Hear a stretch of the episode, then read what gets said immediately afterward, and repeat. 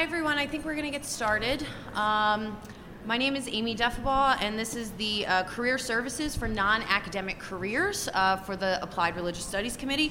There's a couple things I just want to point out. Um, number one, we are recording this session, so you'll be able to listen to it afterwards on um, the AAR podcast.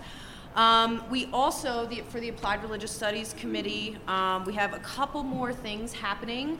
Um, one right after this at 3:30, um, and there's a sheet up here that you can see everything. And also, if you want to be on a mailing list for any updates on sessions next year, or anything that we have going on, um, feel free to sign in at the end of the day or at the end of the session. I'm Yes. the one at three thirty. Oh, Just FYI. yes. So maybe you can talk a little bit about that. What Oh, you offer. Yeah. No. Thank you.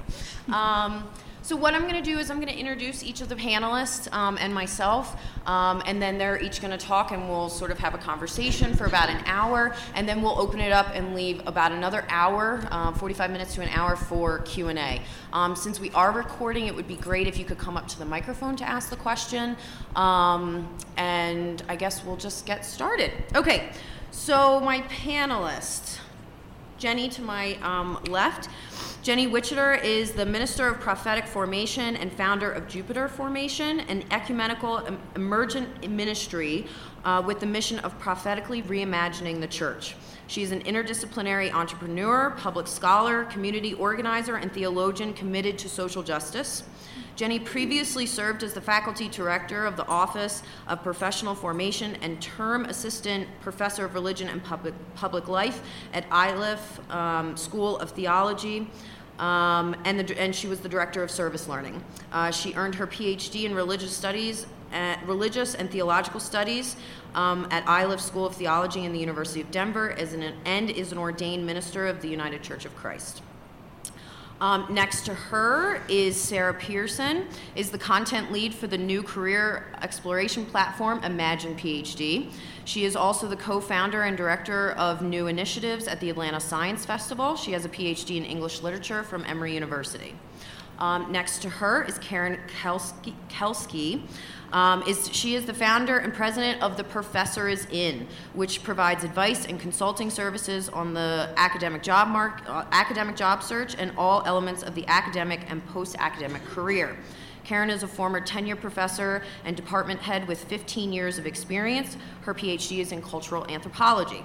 And then finally um, is Emily Swafford. Um, she is the Director of Academic and Professional Affairs of the American Historical Association. She directs several grant, fund, grant funded projects, including the AHA's Career Diversity for Historians and History Get, uh, Gateway initiatives. She earned her PhD in 20th, 20th century U.S. history at the University of Chicago. And again, my name is Amy Deffabaugh. I'm the Associate Director of Academic Affairs for the College of Liberal Arts at Temple University. In my role, I create and implement academic and community engagement programming, including conferences, workshops, as well as um, all the ceremonial events at the college, so like graduations and baccalaureates. Um, and in my role, I also created and implemented the Liberal Arts Graduate Student Professional Development Series, which we provide programming um, to explore career diversity. I just defended my dissertation at the end of August. Thank you. Thank you. Um, on the death and dying of companion animals, so which is not what we're talking about at all today.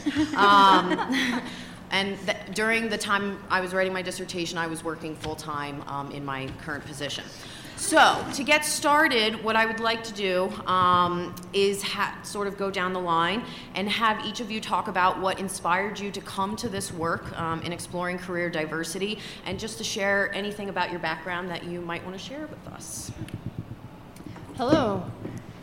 I started my career in nonprofit work, working for affordable housing and homelessness nonprofits, and sort of fell into higher ed um, because I was really interested in the community engaged aspect of research and public scholarship um, and civic development um, for students, faculty, staff alike.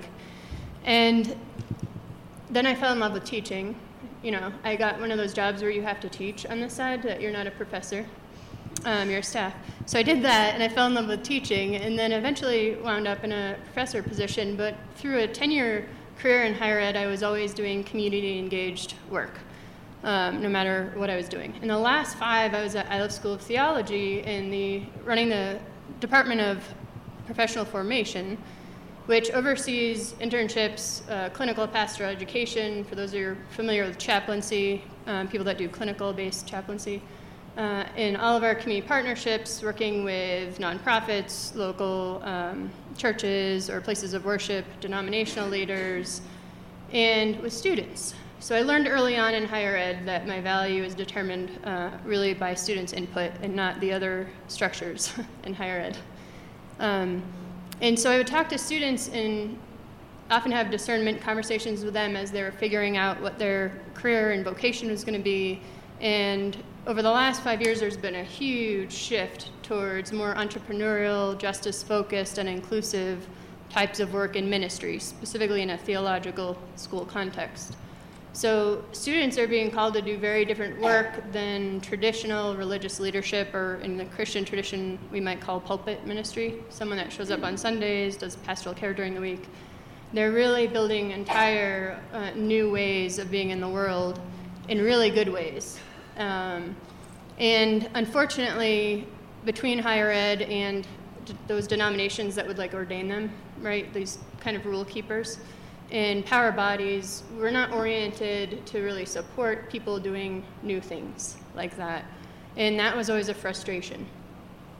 So it's a long story to get where how I where I am now, but right now I'm a founder of a new ministry nonprofit called Juniper Formation. Those of you that uh, study the Hebrew text at all, Juniper is coming from the story of Elijah, where he went and took respite under a juniper tree in the desert and said, God, kill me uh, which is where a lot of our churches and clergy are right now, metaphorically and literally, in terms of not knowing how to lead in the times that we're in right now, in the context they're in. And of course, God said, haha, no. Uh, but here's some food, here's some drink, rest. You need courage and you need strength because I'm going to set you to do even more prophetic work in the world. So, the mission of Juniper Formation is to prophetically reimagine the church and to do so in community and relationship to our communities around us, uh, to our interfaith partners, and to actually live out what we're called to do um, for my tradition in the gospel to live out justice, uh, see kindness, love one another, love our neighbors, our immigrant, uh, refugee, all of, all the things that you don't hear Christians doing on like the news, those things. So the work is developing cohorts, incubators for people that are called to this new type of entrepreneurial ministry, uh, as well as working with local congregations that are declining uh, or closing to help them reimagine their ministry as being more community oriented.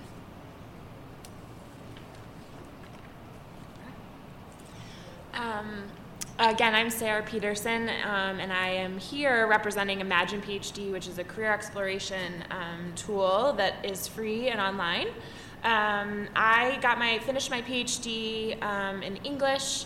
Um, and have the story that is the story of many people who do this kind of work, which is I found myself pregnant, commuting from Atlanta to Orlando, Florida, in the middle of um, from Monday, going on Monday, coming home on Thursday, so that I could take a visiting position that paid me benefits, which cost, which made more. So I made more money in the commuting to Orlando than I made being an adjunct in the city in which I lived, and I was had morning sickness and was in airport bathrooms, and I thought this is not a life that a person can sustain. Um, perhaps that's not everybody's story, but some version of horror is is in the story of many people who have taken up um, this career professional career professional development work um, to try to create culture change um, that uh, doesn't leave people making choices that have them asking such questions about how they got there. Um, so I moved into higher ed administration. Um, I took a job, which was the sort of first job I could get, which was in a chemistry department, um, which was felt strange um, but exciting to learn about a different part of the university um, and started doing a lot of training and mentoring of, of, undergraduates and graduate students and a lot of work just trying to help empower them to take some control over their training um, and, and figuring out what avenues there were for them to get um, a little bit more control um, and have a little bit more of a voice in what their training looked like. Um, and then I moved over to the graduate school and worked in the dean's office um, at Emory University, which is where I also got my degree. I did, thought I mentioned that, but I didn't. Sorry. Um, and I started their professional development program. So I worked in the dean's office there for about three and a half years, um, creating a robust professional development program for all PhD students um, and a small number of non-master's degree students, um, non-professional master's degree students. Um, and as part of that job, I became involved in the professional organization that um, a lot of staff who work in this field of um, career and professional development for PhDs and postdocs belong to, which is called the Graduate Career Consortium. Um, and as part of that professional organization, um, I got involved in this Imagine PhD project, um, which was inspired by um, another tool that exists called MyIDP, which was created for PhDs um, in the bio, biomedical sciences and had been taken up and was really successful because um, the NIH decided that it was a really important thing for all people who were on NIH grants to do some kind of self assessment and individual development planning. Um, so they required all PIs uh, who had graduate students or postdocs on their grants to participate in and sort of um, use this tool, which, which allows them to self assess their skills, values, and interests, and then to think a little bit about how to put the information from those assessments into action over the course of their training. Um, and so a lot of the uh, my colleagues um, sort of said, well, if this has been so successful in the biomedical sciences, could we create one for um, people in the humanities and social sciences? Um, and sort of so launched a kind of two year fundraising and content development project to create this online tool um, that launched um, last October. Um, and I'll talk a little bit more about the tool as our as the conversation sort of begs for that today, and then I'll do a whole presentation tomorrow um, going through the tool. Um, I think that's all I have to say. Thanks. I'm Karen Kelsky of The Professor Is In, and um, I started um, uh, my career as an assistant professor and then a tenured associate professor and then a department head at University of Oregon and University of Illinois at Urbana-Champaign in the fields of anthropology and East Asian languages and cultures. And um, for a variety of reasons um, that span both personal and professional, I became very, very unhappy and dissatisfied in um, my position at Illinois, and I started trying to imagine a route out. But actually, um, the origins of the professor's Is In began with my own job search in 1996 when I bombed spectacularly in my first year and couldn't quite believe the disconnect between my graduate training and my, my job search efforts and had this absolute stunning wake up call and the scales falling from my eyes that everything I'd been taught in grad school had absolute, like almost no relationship whatsoever to what was required of the academic job market. So I did a self study uh, really for about a year and went back on the market, and that's how I got my first job. But I, but I became very politicized um, at that point. And the, the instantly I led a careers workshop for my own peers at University of Hawaii, which is where my PhD was from, for my, my fellow graduate students before I even moved to take my first job at Oregon. And then from every year onward, I would grab every graduate student I could get my hands on and force professionalization down their throat, usually totally unwillingly, especially back then which was a very different world when this kind of thing just didn't exist. And um, and the mythology of the ivory tower was absolutely unchallenged. But um, so when I decided to leave Illinois, um, and uh, I had an idea that this was a real passion of mine and that there was its absolutely enormous need.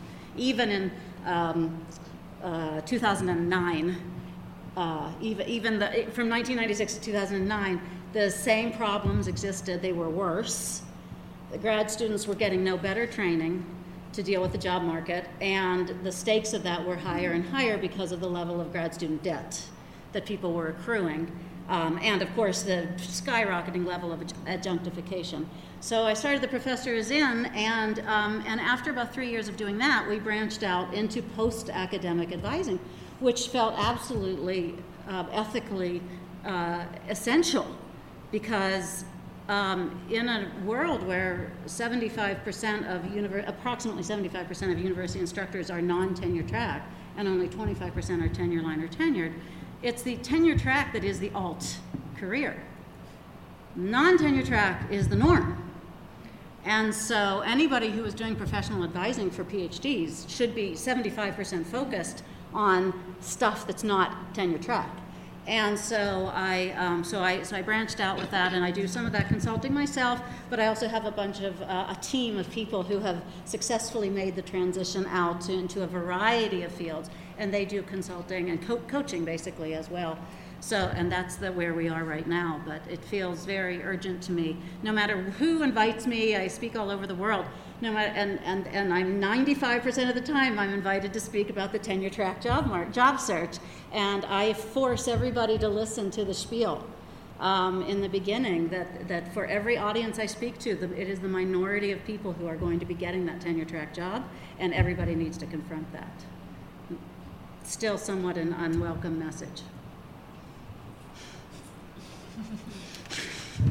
On that very cheerful note, um, I'm known for that. I, I am sometimes also a harbinger of doom. Uh, Amy, I have a question for you. Uh, do you want me to speak more about my personal path to this job, or more how the AHA got involved in this kind of work? Is, did, would that fit later? pers- Maybe start with your personal, and then we'll go to the AHA. Yeah. I am here, of course, representing the American Historical Association, and so sometimes I am speaking institutionally, and sometimes I'm speaking personally. So I'll start. I'll start with Thanks the with, with the personal story, um, which is. I also, uh, I, I guess I can narrate it uh, pretty, pretty briefly. I, ha- I can remember the moment that it happened in graduate school where I was at a conference. It was in New Orleans. It was actually wonderful because New Orleans is wonderful. And I was having coffee with somebody, with a professor who was in my field, and uh, and we were we were you know chatting about our work. And he said, "Well, you know, Emily, what are what are you doing?" I, I was about at that point. I was two years from graduating, but I didn't know exactly how far I was from graduating at that point because you never really know, right? You're just sort of like always prepared to jump off at any moment, right? If there's a, a boat to jump into. Um, and, and I said, well, you know, I'm, I'm planning to go on the market this fall, and I meant, of course, the academic job market, but I said the market as if it was the only one. And I'm applying to, you know, fellowships and postdocs, and if that doesn't work, then I guess, you know, there, I'll, maybe I'll look for some adjuncts. I was in Chicago, so I was like, there's some schools there. I know people do this, and I'm sort of doing this spiel. And he looks at me and he goes, Emily, what do you want to do? And he said it actually sort of flippantly, you know, and I just sort of sat there and I go, nobody's ever asked me that, you know? And I remember it sort of like reverberating and thinking, what a great question. Um, and and I've, I've since circled back to him and told him this, and he's like, I had no idea, you know, that it was such a moment for you. Um, so, so that was the first moment when I started to think, what, what do I want my life to look like? And to sort of reinsert um, what historians call, and I imagine other humanists too, agency back into my own story, right? Like I get to choose, I get to be in control. Um, and that was coupled with I did, I did go on the academic job market, I did apply to jobs, I did look more broadly, and several more moments where I can sort of see you know, my path coming together. One, I would get rejected from jobs, and I would feel relief. And I was like, well, that's interesting. We should sit with that for a little bit. You know, what and what was giving me the sense of relief, and it was, and I loved teaching. I love research. I, I really wanted to be a faculty member, but I would say, you know, but I didn't really want to move there. I didn't really want to teach that class, you know. And I started to realize things about myself, and I was like, okay, that's good to know. Um, and then I had a, someone on my committee sent me a job in the Department of Defense. Uh, his, historians, they, the federal government hires a lot of historians, and said, "I know this isn't what you want to do, but you know it, it looks sort of interesting." And I was like, "Are you kidding me? It's paying seventy-five thousand dollars a year. Like I want that job." so, so I applied for it, didn't get it, um, and found myself with a, with a postdoc actually in Washington, D.C. I'm a historian of the U.S. military. It made sense to me to, to start there. My family's on the East Coast. So I said, okay, this is a place where I can start my life. And then it turned out that the AHA was hiring, and they wanted someone who had thought a lot about teaching, which I had done in graduate school. I had gone to the Center of Teaching and Learning, and I, and I thought about that because that, that was what I did. I did enjoy teaching. Um, they wanted someone who had a little bit of outside experience, and I had worked in the library development office during graduate school because my funding wasn't great. Not because I loved the library development office, right, but I needed to pay the bills. And they wanted someone to lead up this AHA Career Diversity Initiative that, had, that they had just gotten a big grant to, um, to coordinate, and they needed someone to learn about it and then lead it. And I was like, well, this is an issue that I care a lot about, so I'm really interested in that as well. And that was about four years ago, four and a half years ago almost. And that's how I am here today. And if I think about what I do now, and I think back to when I started to think, what is your, what is your dream job? What would you love to do? This checks almost all the boxes, and I had no idea that it existed in graduate school. It was not even in my everyone here has talked about learning to imagine, right? Something to think outside the box. And, and that, that's such a cliche, but it really was like I had no way of even forming thoughts of what that would look like. And it's not because I, I, and it was because those conversations didn't exist, right? There, was, there were very few places to go and have those, those conversations. So if I'm doing anything, I'm hoping to create more spaces for those sorts of conversations. Thank you. Um, so I want to turn briefly um, to what each of your organizations do. Um, you know, this is a career services panel, and I think we have four really good resources that you can go online and check out immediately, either now or later. Um, so I'm wondering if you, if again, we can just go down the line, or whoever wants to start, um, if you can just specifically say what your organization does and how it might help us think outside of the box for these for these careers. Whoever wants to start is fine. Go ahead. So one of the, I mentioned the incubators before. One of the things that I got frustrated with was if you're in a graduate program that has some kind of uh, contextual requirement, like an internship, that all of the institutions that are managing risk for you being out in the world practicing are very risk averse. So if you want to do something entrepreneurial, it's very hard because we have standard structures of how you do that. So part of what my organization does is creates uh, that it's not really a safety, but a space in which the other institutions can be okay with. And you can do really extraordinary new things and try out in an incubator setting where you're with other creative people who are imagining new spaces um, when I talk to, for the last five years, with students who are thinking in these new ways, when I ask them what they need the most or, or have struggled with the most, um, there's a couple of things. Money, obviously, because in uh, faith settings, we're not, most of us aren't organized well to support new ministries. We know how to pay people to show up on Sundays or Friday nights or whenever.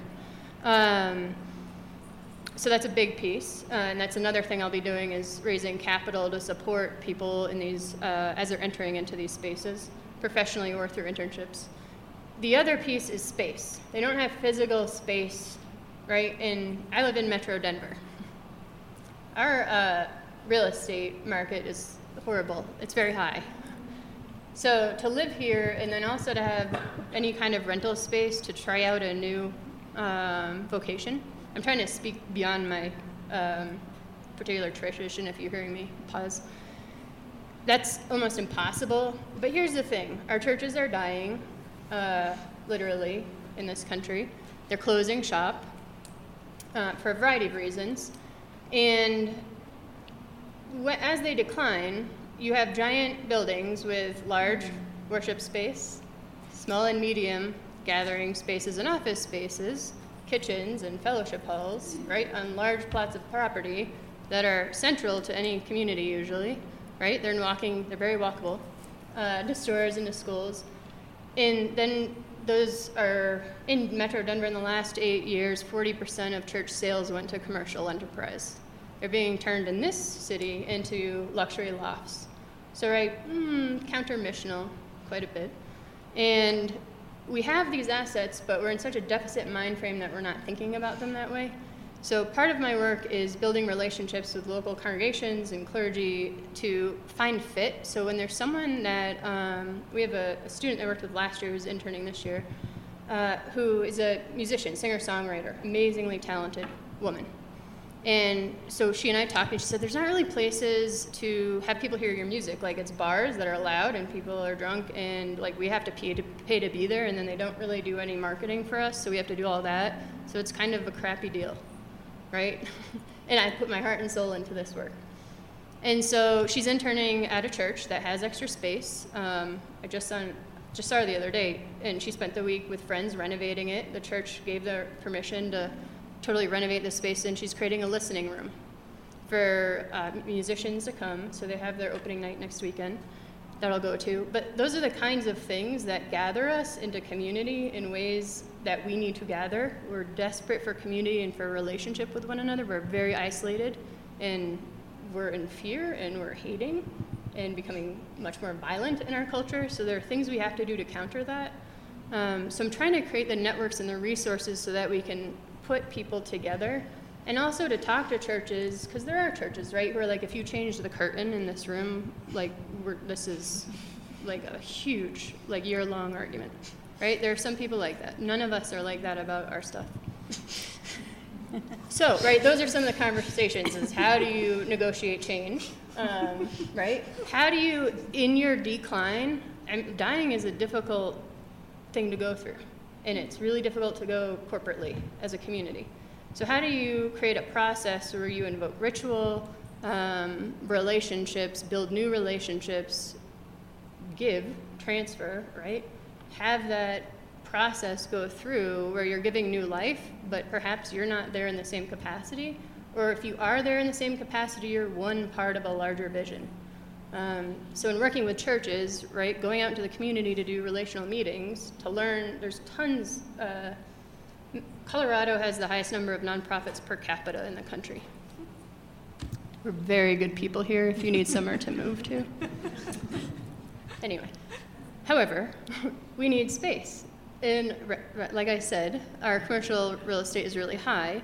So people who are in the healing arts, um, I've talked to a variety of people who do physical therapy, um, any kind of counseling, uh, spiritual direction, nonprofits who are working on sex trafficking issues, on immigration rights, small nonprofits that need space to start up. Those are all in line with, uh, for my tradition, or Christian mission, right? In the gospel, in the Bible, it talks about all these things. and that's where our space could be. So that's the other part of the work that I'm doing is connecting people the space that need it so they can grow um, in their career.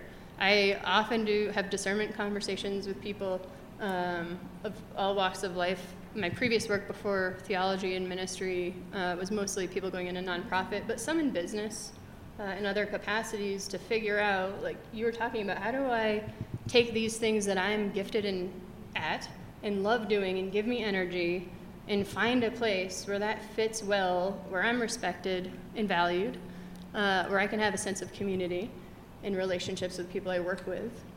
So those are all the kinds of conversations that happen throughout the work, regardless. Um, but sorry, I'll pass on. That's a general gist of it. It's amazing. it's amazing work. Um, so Imagine PhD tries um, to provide an online space to do some of this exploration, right? So one of the challenges to, one of the many challenges to imagining um, the opportunities and options that are available for you um, or for one after or when they decide to finish um, or somebody decides for them to finish a, a advanced degree um, is you know one of these challenges is sort of not having the space to have these conversations being embarrassed or feeling shameful about wanting to have these conversations not having the right outlet um, or the right outlets to have those conversations. Um, so we have an online tool that allows for um, three different kinds of self assessment so skills assessments, interest assessments, and value assessments. Um, the skills and interest assessments then, um, based on your responses to those assessments, point you to job families that align with um, the skills and as you know your highest ranked skills and interests. As you self-assess them for yourself, right? So um, it shows you some where your alignments and misalignments are with different job families. So this the tool has 16 job families that are were created um, by looking at sort of um, hundreds of um, uh, jobs that alumni from institutions all across the country, um, um, alumni of humanities and social science disciplines, where they ended up. And we did a, um, a big analysis of all of those roles and responsibilities of people in those roles, and then created 16 categories f- that represented the you know majority of the people who sort of came out of humanities and social science degrees, um, and that uh, one of two of the 16 um, our faculty. So this is not, so part of what we're trying to do also is to shift the conversation. As Emily alluded, it's one of my most favorite things, this idea that there is a job, there is one job market as opposed to a job market of which there are lots of jobs. Um, so faculty is one option within many, many other options. Um, and of course, we are not representing every single possible job family that exists, but we're, we're representing those that seem um, to be the direction that many or most of our humanities and social science, PhDs in particular, go into. Um, so the skills and the interest assessment points you to your alignment and misalignment to those job families. Um, and then we have um, over 300 resources related to each of those job families. So it, we have um, the resources are range from just sort of profiles and articles that talk about the kinds of jobs that exist within a job family, um, to the sort of online resources for gaining skills that are most relevant to those job families, uh, LinkedIn groups, um, and other ways um, that you can connect with people who are in those job families, and then um, lots and lots of resources about how to actually apply for and find those jobs. So the specific job boards that exist. Um, that are specific to the jobs in that job family, the resources um, that are available online um, to helping you sort of create materials or be marketable for the jobs in that job family. Um, and then we also have some original content. So for each job family, there is a um, a series of job descriptions, and one in particular that is um, annotated so that you can sort of look at a job description and sort of see the way that the HR speak um, could connect to your experience in a, in a graduate program. Um, and then a cover letter and a resume that are then created in response to that job description so that you can see sort of the places where the job description um, ask for things that um, we don't necessarily think of as graduate students as things we've done. Say, right, um, uh, what, the like project management, right? That's not a word that we can. That that's not a phrase that we talk about in the work we do, and yet we have examples of project management all the time, right? So then it shows you how you can pitch your dissertation, writing your dissertation, or leading a class as an example of project management.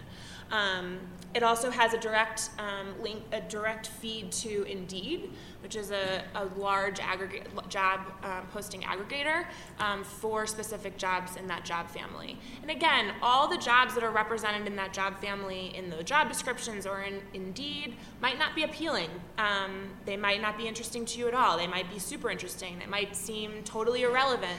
Um, but I think again, in order to, you know, one of our philosophies is one of one of the ways that we can help imagine what the options are is to see what the options are. Um, and so it might be that you can figure out what you don't want to do, which then slowly gets you to help figure out what it is that you do want to do.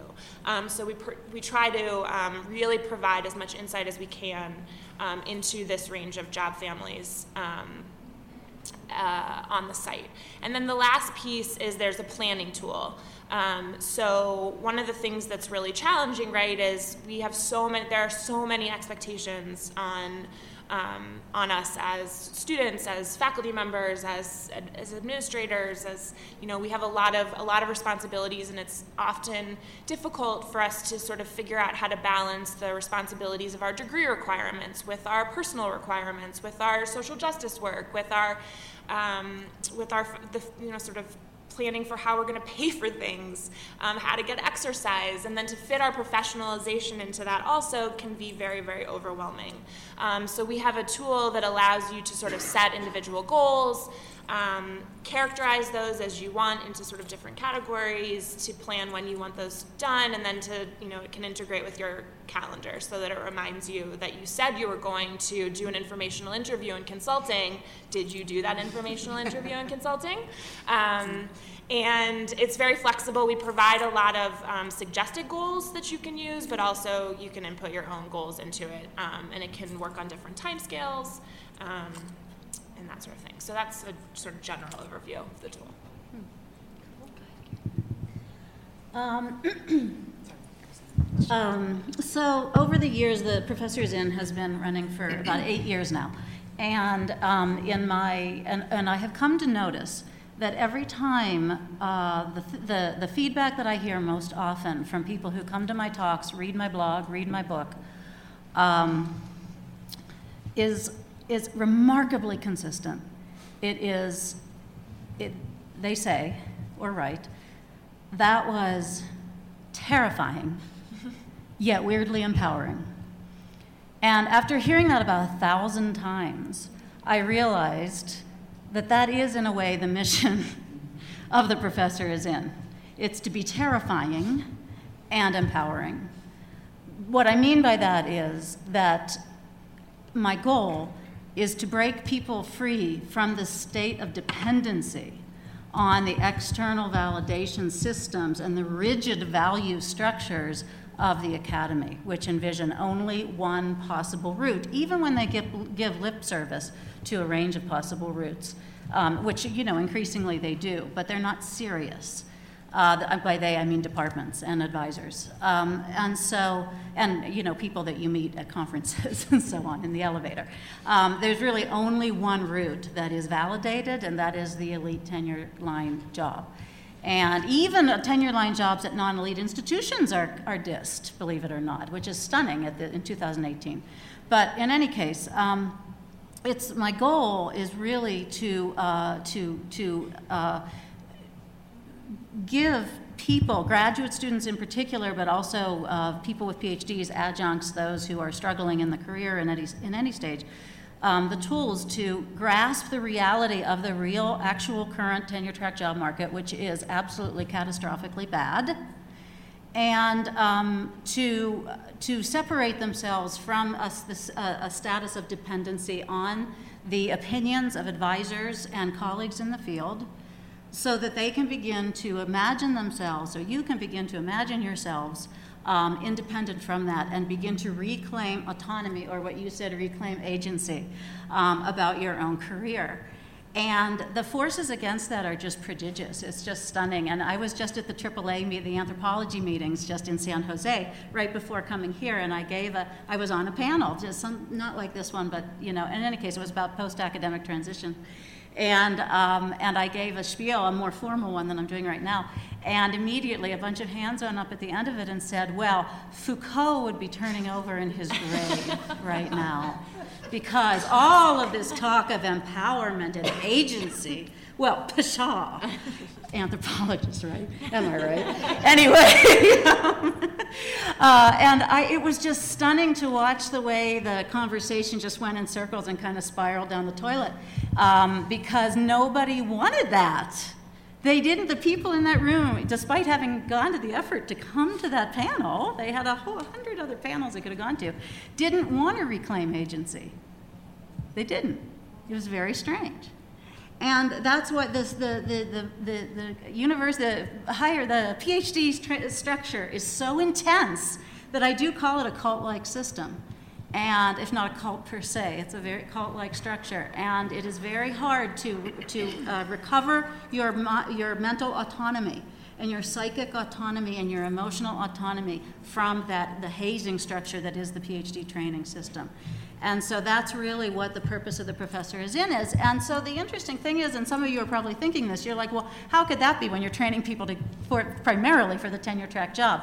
But what's super interesting is that my clients always say this, and my readers always say this. They say, I didn't get a job in the end, but it was incredibly empowering to go through the process of trying and editing my materials with you and going coaching or whatever because now I understand what the stakes really are. I understand what the job re- the jobs really want, and I've decided I don't want to do that after all. Now that I understand the reality of it instead of the myth, I don't want to do it anymore. And so, or I know, or I do still want to do it, and I understand I need a lot more publications than I currently have, and I was living in denial about that. So it's just a sort of reality based intervention and that is in the with the goal of being empowering. And again that with that with that empowerment you can um, begin to take risks and that's what the, P, the other thing about the PhD training is, although the, the, the conceit, the self-conceit of, the, of the academy is that it's very risk, it's, we're all very risk takers and free thinkers.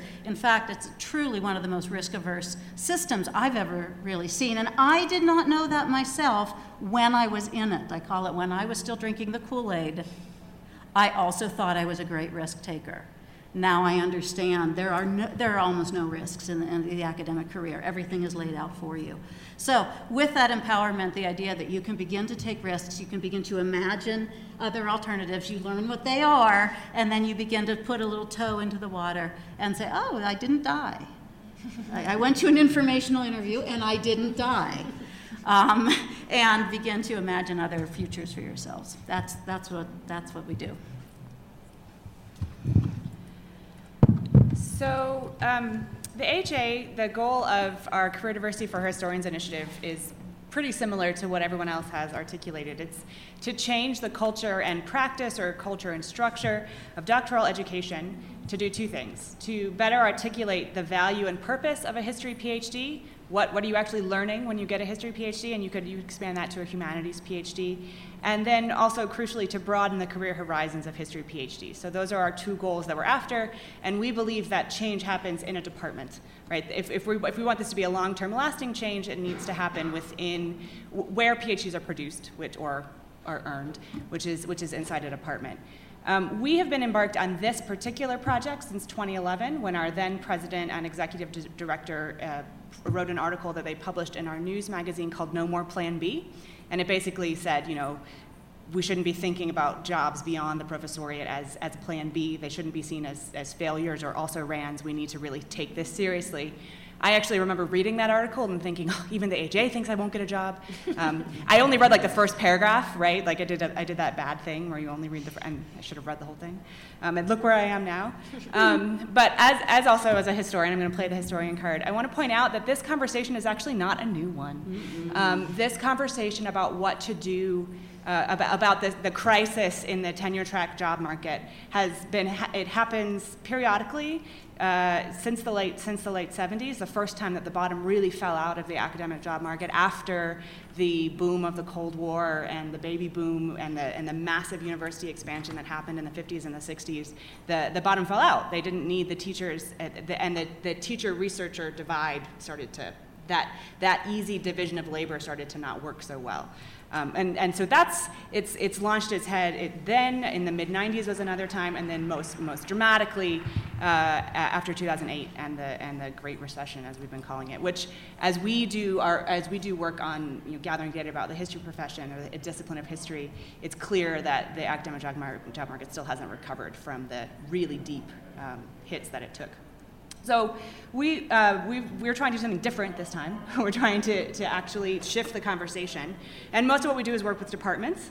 Uh, but we also create resources that are available to all historians, and we also convene conversations. We, help, we hold panels like these um, and other sorts of things at our, our annual meeting and on our website. So let me uh, briefly give you some overview of some of things that I think are important that we've been doing that have been helpful, um, and then also some resources that we've created for graduate students. So I think arguably the most important thing that we have done through this project since 2011 we've been doing this sort of work is to work on data about career outcomes for history phds it's really really important to have transparency of outcomes when we first did our we did a first uh, research uh, or, or, data uh, work uh, in, I want to say, 2013 is when we published it.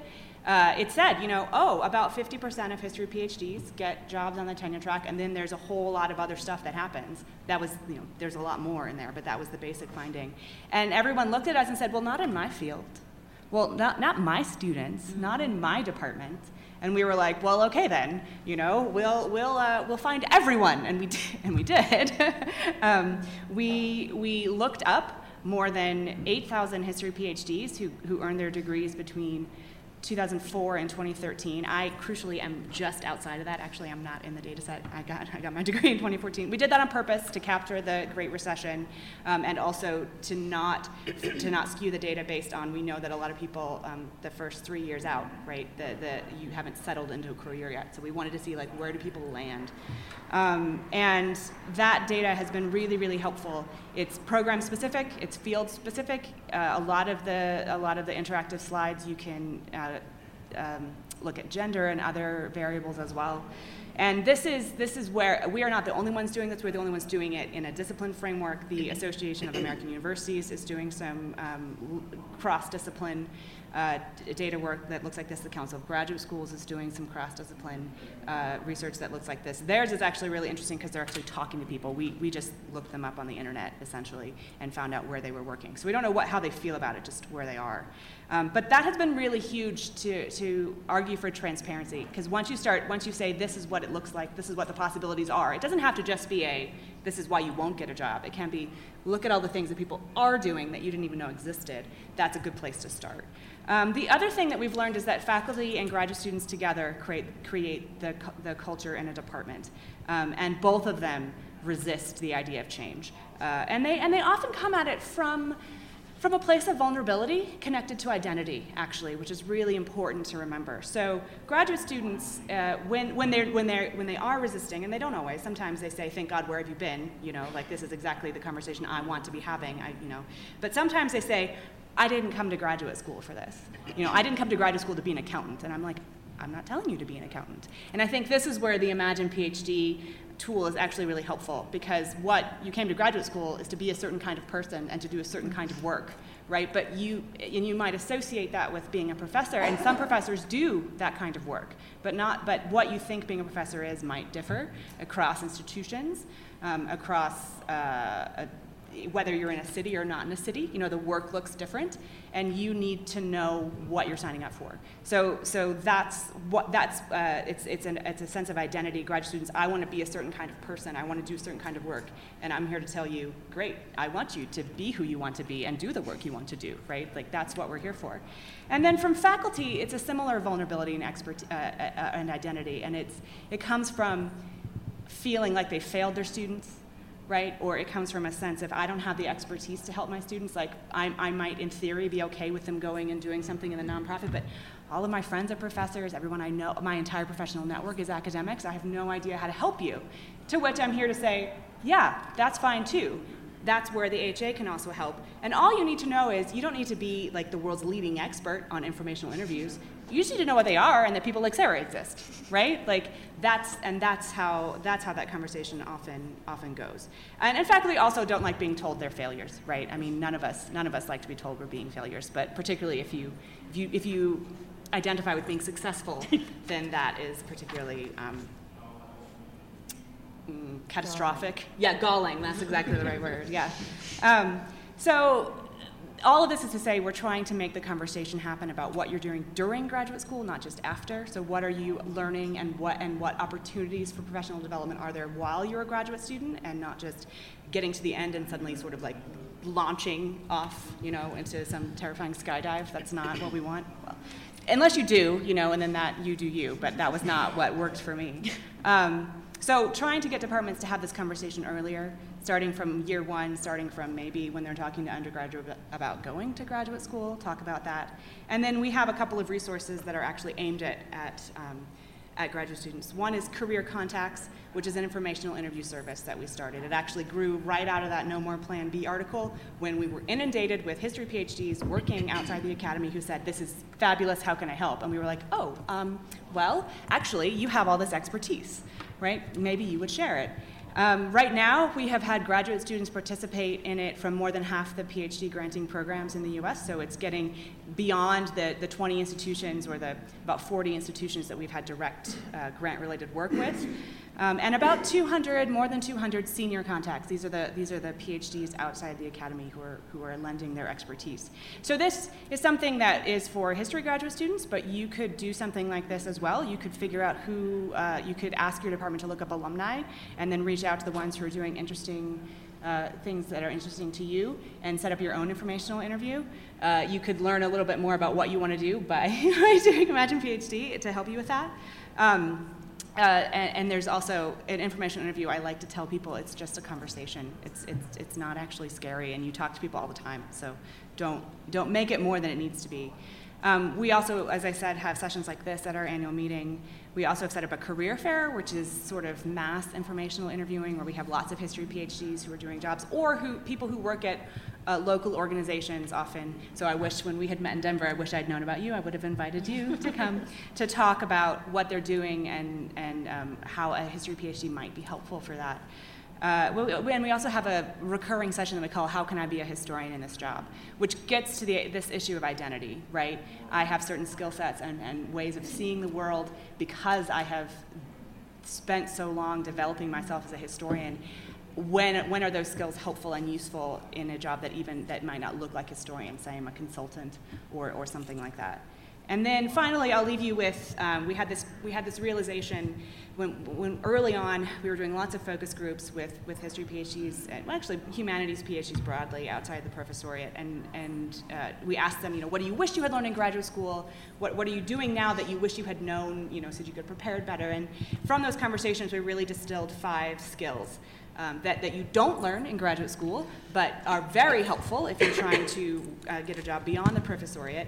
And as soon as we sort of made that connection, we realized actually they're really helpful if you're a faculty job, if you get a faculty job as well. Because it turns out, I don't know if you know, but it turns out that professors don't actually spend all their time writing books and they actually don't even spend all their time teaching and writing books. There's a whole lot of work that goes into being a member of a department that's not just being that's not just what you spend your time in graduate school doing. So I'll briefly go over those these skills. They're also on our website though, and I'm happy to talk a little bit more. So the first is communication to a variety of audiences and a, a variety of media. The second is collaboration particularly with people who don't think like you do. That could be a different disciplinary perspective, uh, it could be a different cultural perspective. It could be, for example, how to talk to an accountant, right? Somebody who, who just doesn't approach a work problem the same way that you do. But it's also about thinking about your work in, in a collaborative institutional way. I do a lot of work for the AHA that doesn't have my name on it right? I do a lot of work where I am speaking like this, but also I don't a lot of work where I have had a hand, but you wouldn't know it, and that sort of work, thinking about how can you support a, a broader collaborative project. Um, the third is quantitative literacy, which is like really scary for mm-hmm. historians and probably humanists. Um, but the way I explain it is to understand that numbers tell stories the same way that words and objects and images do, and that you just need to be open to information that is conveyed numerically and, and have a very at the very least, a, a, basic understanding of it. And also things like budgets. When you can understand a budget, you have so much power. So don't be afraid of the budgets. Um, the fourth is intellectual self confidence, which often shocks people because they say, What have I been doing except learning how to be really confident? But often you're trained only narrowly, right? I'm the world's leading expert on this thing like this year, right, if you're a historian, or this like one event, especially if you're a 20th century historian, these six months, right? I know everything about those six months. Um, and what, what intellectual self confidence is, is the ability to say, okay, I can't become the world's leading expert overnight, but I can know enough to tell you what you need to know to make that decision or to inform that policy or to have an argument or an opinion that is helpful toward whatever we're doing. And not only that, but I can do it in 48 hours if you need me to, right? Like the, the ability, and yeah, I've never done Twitter before, but um, I'll do it if you need if you need someone to learn how to do that. Or I, I don't, I've never been there, but I can figure out how to get there. Or I've never read those types of documents, but I'll figure it out. Right, like that. that I'll figure it out um, that ability to do that. And then finally, the fifth one, which isn't really its own skill but is threaded through all the rest of them, is digital literacy, which is to understand that we live in a digital world. All of those things have a digital component, and you, you, cannot, you cannot be outside of that. So again, like you can't insist that you'll never look in an Excel spreadsheet. You might have to have at least a passing knowledge of Excel, and to know what Twitter is, even if you don't, you know, engage in it every day. So I'll, I'll leave it there. I could talk a little bit more, but I think those, especially in terms of what how graduate students can can take their own agency, I think that's where I want to leave it. Yeah, that's great, and it yeah. sort of leads into um, my next question, which is about advice. You know, we've been talking about having very difficult conversations, either between faculty members or between students, or between faculty and or between student and advisor. Um, personally, when I told my advisor that I was giving up my teaching assistantship to take a full time job in the dean's office at the college at Temple University, she was not happy with me at all. um, she was a bit furious, actually, that I was leaving the classroom um, and that I was going to give all of this up to, you know, do paperwork, push papers around. Um, and I had to have multiple conversations with her about my student loan debt and the fact that I was not making enough money in my in my TA position, um, and that I really at that point wasn't even sure if I was going to go on the academic job market um, for various personal reasons. Um, but that was the conversation I had to have. It was a really sort of scary one um, because I felt like I was disappointing her in some way, and, and, and to a certain extent, I probably did. Um, but she came around to sort of understanding the, the needs that I, you know, I needed to take care of certain things at that time. So I'm just wondering if um, we could talk a little bit about, you know, what advice would you give to a grad student who wants to have this conversation with their advisor or with another grad student or with career services at their university? And they do exist. If you don't know about your career services at your universities, they do exist. And, you know, I was talking to Jenny before the panel that at Temple, the career services university wide, they they really service, they tend to service undergrad students more than anything else. Um, that's their priority, which makes sense um, because it's sort of assumed that your faculty advisor will be the only resource you need to get a job, but that's just no longer true. Um, and maybe it wasn't true ever, I don't know. Um, so, what sort of what sort of advice would you give a grad student or even a faculty member who wants to start having these conversations um, within their departments? The best advice that I was given when I started my PhD was to find people you can work with. So some of us come into the PhD programs or other graduate programs looking at flashy names, the people who have published the most books, um, who are out traveling and speaking publicly and never on campus, and are coached to orient to them for advisors. And I would say not that those aren't great people, they may be, but focus instead on who are the people that can work with you and that you can work with, meaning that you get each other, that will not throw stumbling blocks in front of you. Not, and most people don't do that intentionally. Uh, I appreciate what my colleagues said. That's often just they had a different experience, right? If someone just went through school through their PhD and then tenure track faculty and that's their experience in the world, that's what they're going to move from.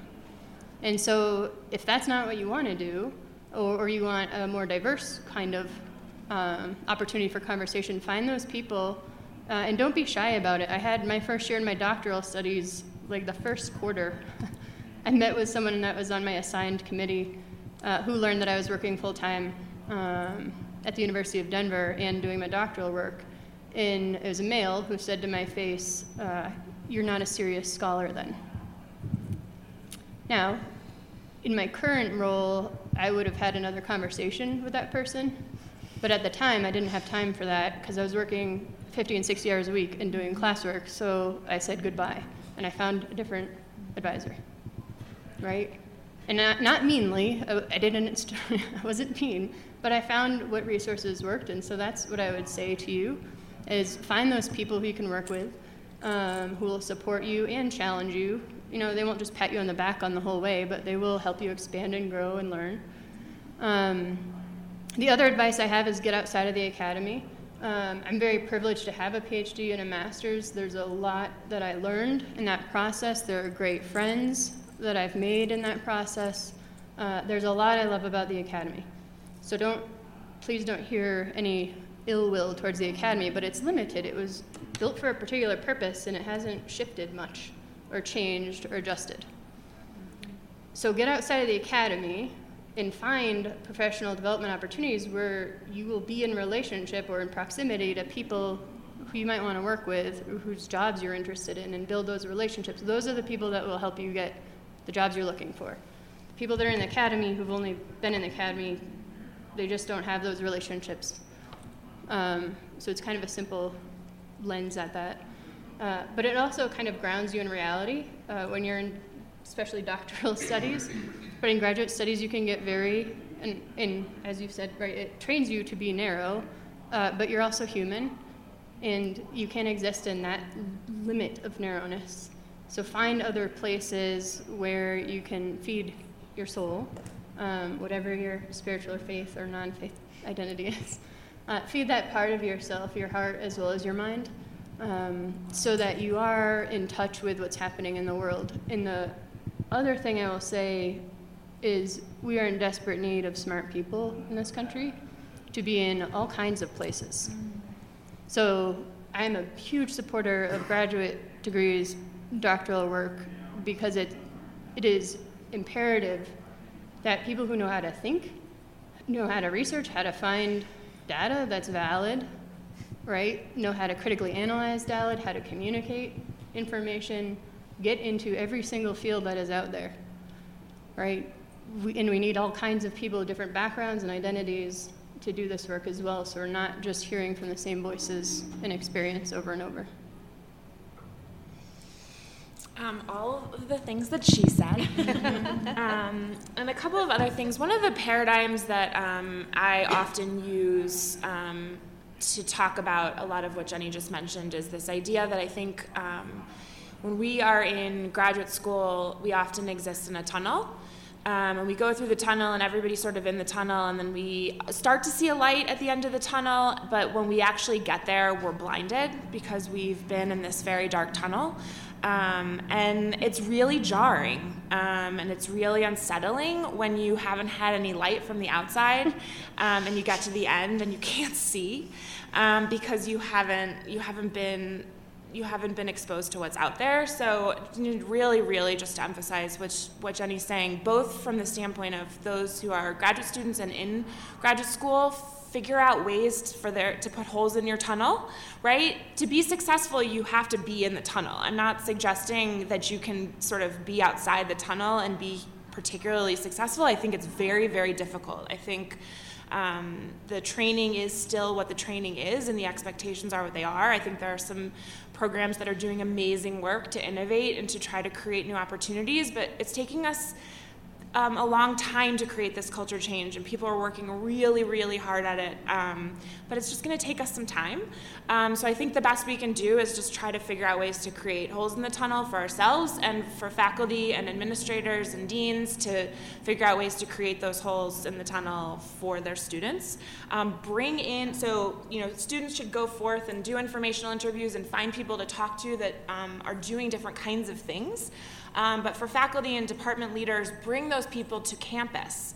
Um, talk with your professional organizations to if you don't if you don't know where your alumni are who are doing things outside of of the academy. Um, LinkedIn is an excellent resource um, if you feel like um, you don't you know you don't know but but the professional organizations particularly um, they are in the SBL and AHA in particular are doing really, really good work um, in this area to try to find people. Um, and people want to help. They want to talk to you. They want to talk about what they're doing. Um, so bring those people to campus.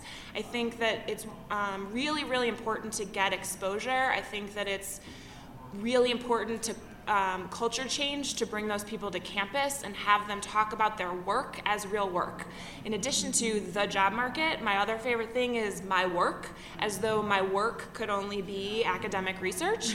um, and I think that um, how, I, how I can be an historian in this job is one of my most favorite things that the AHA has done because we are trained to think in the traditions that we're trained to think in, and that doesn't ever go away. Um, and I think that's one of the biggest fears um, that I felt as a graduate student, and that when I talk to graduate students, that they fear too. That if I if I leave this path, that I somehow abandon all these things that are important to me and are fundamental to who I am, and nobody's taking that away from you. Um, so figuring out how to identify what those values are and what the things are that are fundamental to your sense of professional identity and talking to other people about how they maintain those things um, and in their work so that these divides don't the gaps aren't so so enormous.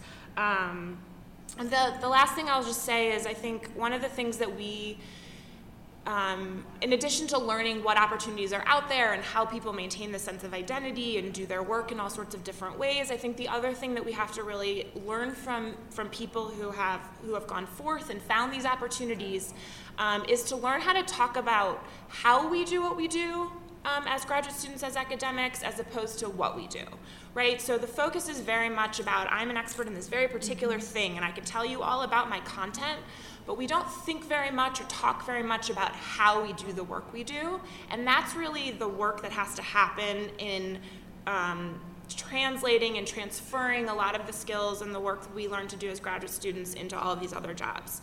Um, you know, one of the great things that a lot of professional organizations like the AHA and AAR and SBL are doing is trying to communicate with employers to help educate them about the work that happens um, in graduate school, right? But many employers don't hire lots of PhDs. They don't know what that work means. So faculty, um, you know, again, faculty aren't don't need to be experts in what a nonprofit person does in a particular nonprofit or what they do in consulting. Um, but for, for us all to be a little bit more aware of and transparent about how we're doing our work and how we're thinking and what's the language that we can use to really educate other people about the value of the PhD and the value of, of academic thinking and academic research because um, we can learn to be better risk takers. I would argue we can learn to be more critical thinkers. In addition to, to uh, academia being a place where I feel like we pretend that we're risk takers and we're not, the other thing that I'm coming to really, really come to terms with is it's a place that really talks a lot about the value of critical thinking, and yet I think academics are the least critical thinkers um, in many ways that we have. Um, and, I, and I say that with deep respect and love for academics and a, an acknowledgement that we need to be honest about our limitations. Um, and we need to be honest because it's not serving anybody um, it's not serving anybody to not be honest and to be not be transparent about how we do our work and how it matters in the world. Um, there's a lot of really, really great work that needs the amazing thinking um, that we that you are all trained to do, um, but we need to do a better job of figuring out how to explain what that work is to people who don't know it. Mm-hmm. I will echo everything that my colleagues have said. Every single thing is just so fantastic. I want to dispute what the very last thing that you said. There are people who benefit from us not telling the truth. okay. There are absolutely people. There is a whole power structure that benefits from us not telling the truth about the academy. That's why we keep getting grad students funneled into every single department to teach the classes to keep the entire academic enterprise running. So the entire academic enterprise is running on this lie. And that is the, and the, the, there's money behind the, and status and prestige behind that lie. So that uh, professors who are in PhD programs don't want to cut the PhD program because their status will decline if they are no longer professors in a PhD program. And then, of course, within a PhD program, the professors who have the most PhD students have higher status than those who have fewer. So I think that there are powerful, powerful, I mean, I'm always the voice of cynicism everywhere I go, but uh, there are powerful forces that are mitigating totally against right. Absolutely. Um, the, the, everything that we're trying to talk about here. So if you feel like, wow, like why, how, like why do I so rarely hear this kind of conversation? It's because there are so many entrenched interests trying to prevent this conversation. Or there are people who are basically good-willed. A lot of uh, advisors, I think, are not evil. They are like more or less want their students to be successful and not starve but they but they can't quite make the leap the psychic leap to understanding the way their own status and their paycheck is wrapped up in the, the money and the, and the, and the, uh, the economy, the political economy of the, of the academy. So anyway, I just wanted to say that because I just feel like it's really important. You're totally right. It's to absolutely important. But anyhow, I can't add much to what uh, what my colleagues have said. Um, uh, but I have a different way that I, uh, one way that I articulate what people have said so far, which is to um, that investment, we have so, so, many of us have talked about identity, that we are so attached to our identity. Like I'm an anthropologist. Real, I'm a, even more than that, I'm a professor. Uh, that was so hard for me to let go of. That was, it was really hard. And it is really weird because in, it's in very weird little moments. So for example, when I'm sitting next to someone on the airplane and they say, what do you do? I can't say I'm a professor anymore. but that sucks. Like, it's so hard to explain what I do now and it takes like half the flight because first I'm like, well, for, okay, so there's the academic job market, but it's like, in, and you know, and it, so so it was so easy when I could just say I'm a professor, and there was not like in, there's the ego of I'm a professor, and so um, so I so I understand how much we're all attached to these identities, and then I'm a specialist in Japan, you know, I'm a cultural anthropologist. They're all meaningful.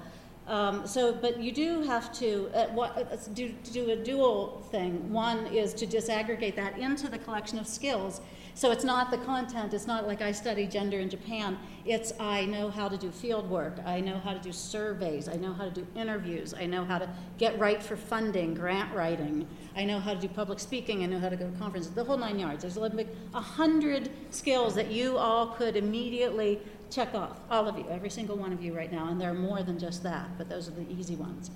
Um, so it's disaggregating identity into your skills, but then it's also reclaiming the identity that uh, even in what we're doing, we're still being an anthropologist, we're still being um, a scholar, we're still being a critical thinker. So it's sort of a, a, a circular, a fluid uh, Hegelian dialectic, as it were.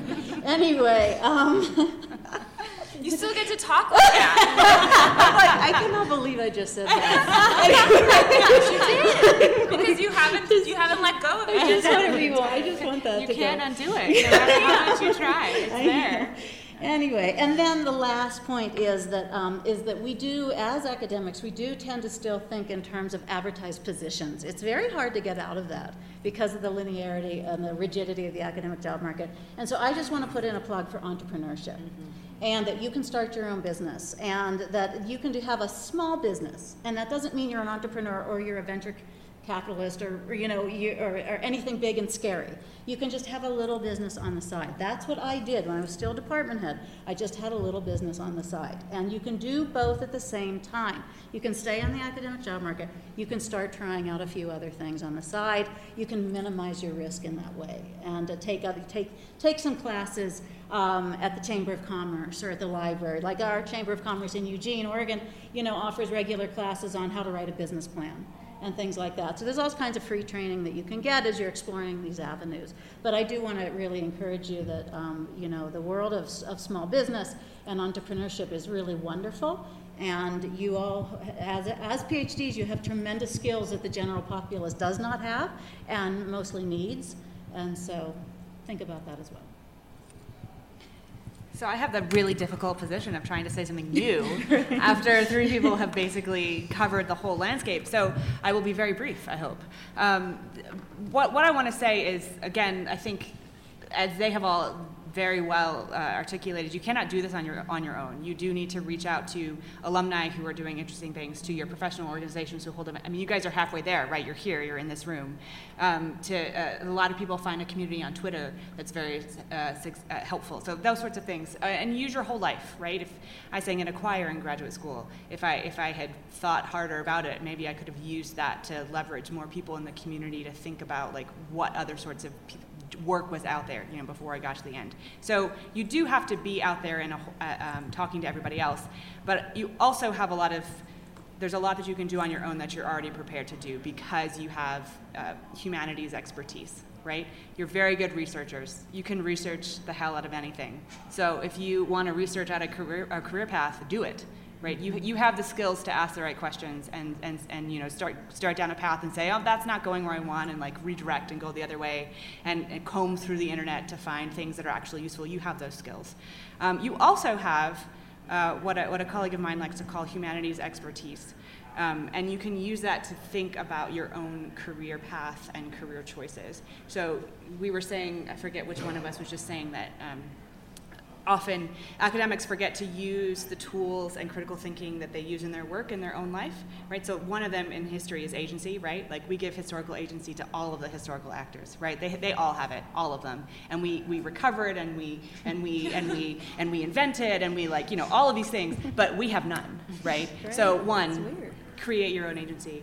But also as historians, and again, like I don't know what the what the religious studies uh, uh, sort of corollary here is, but you do, so fill it in.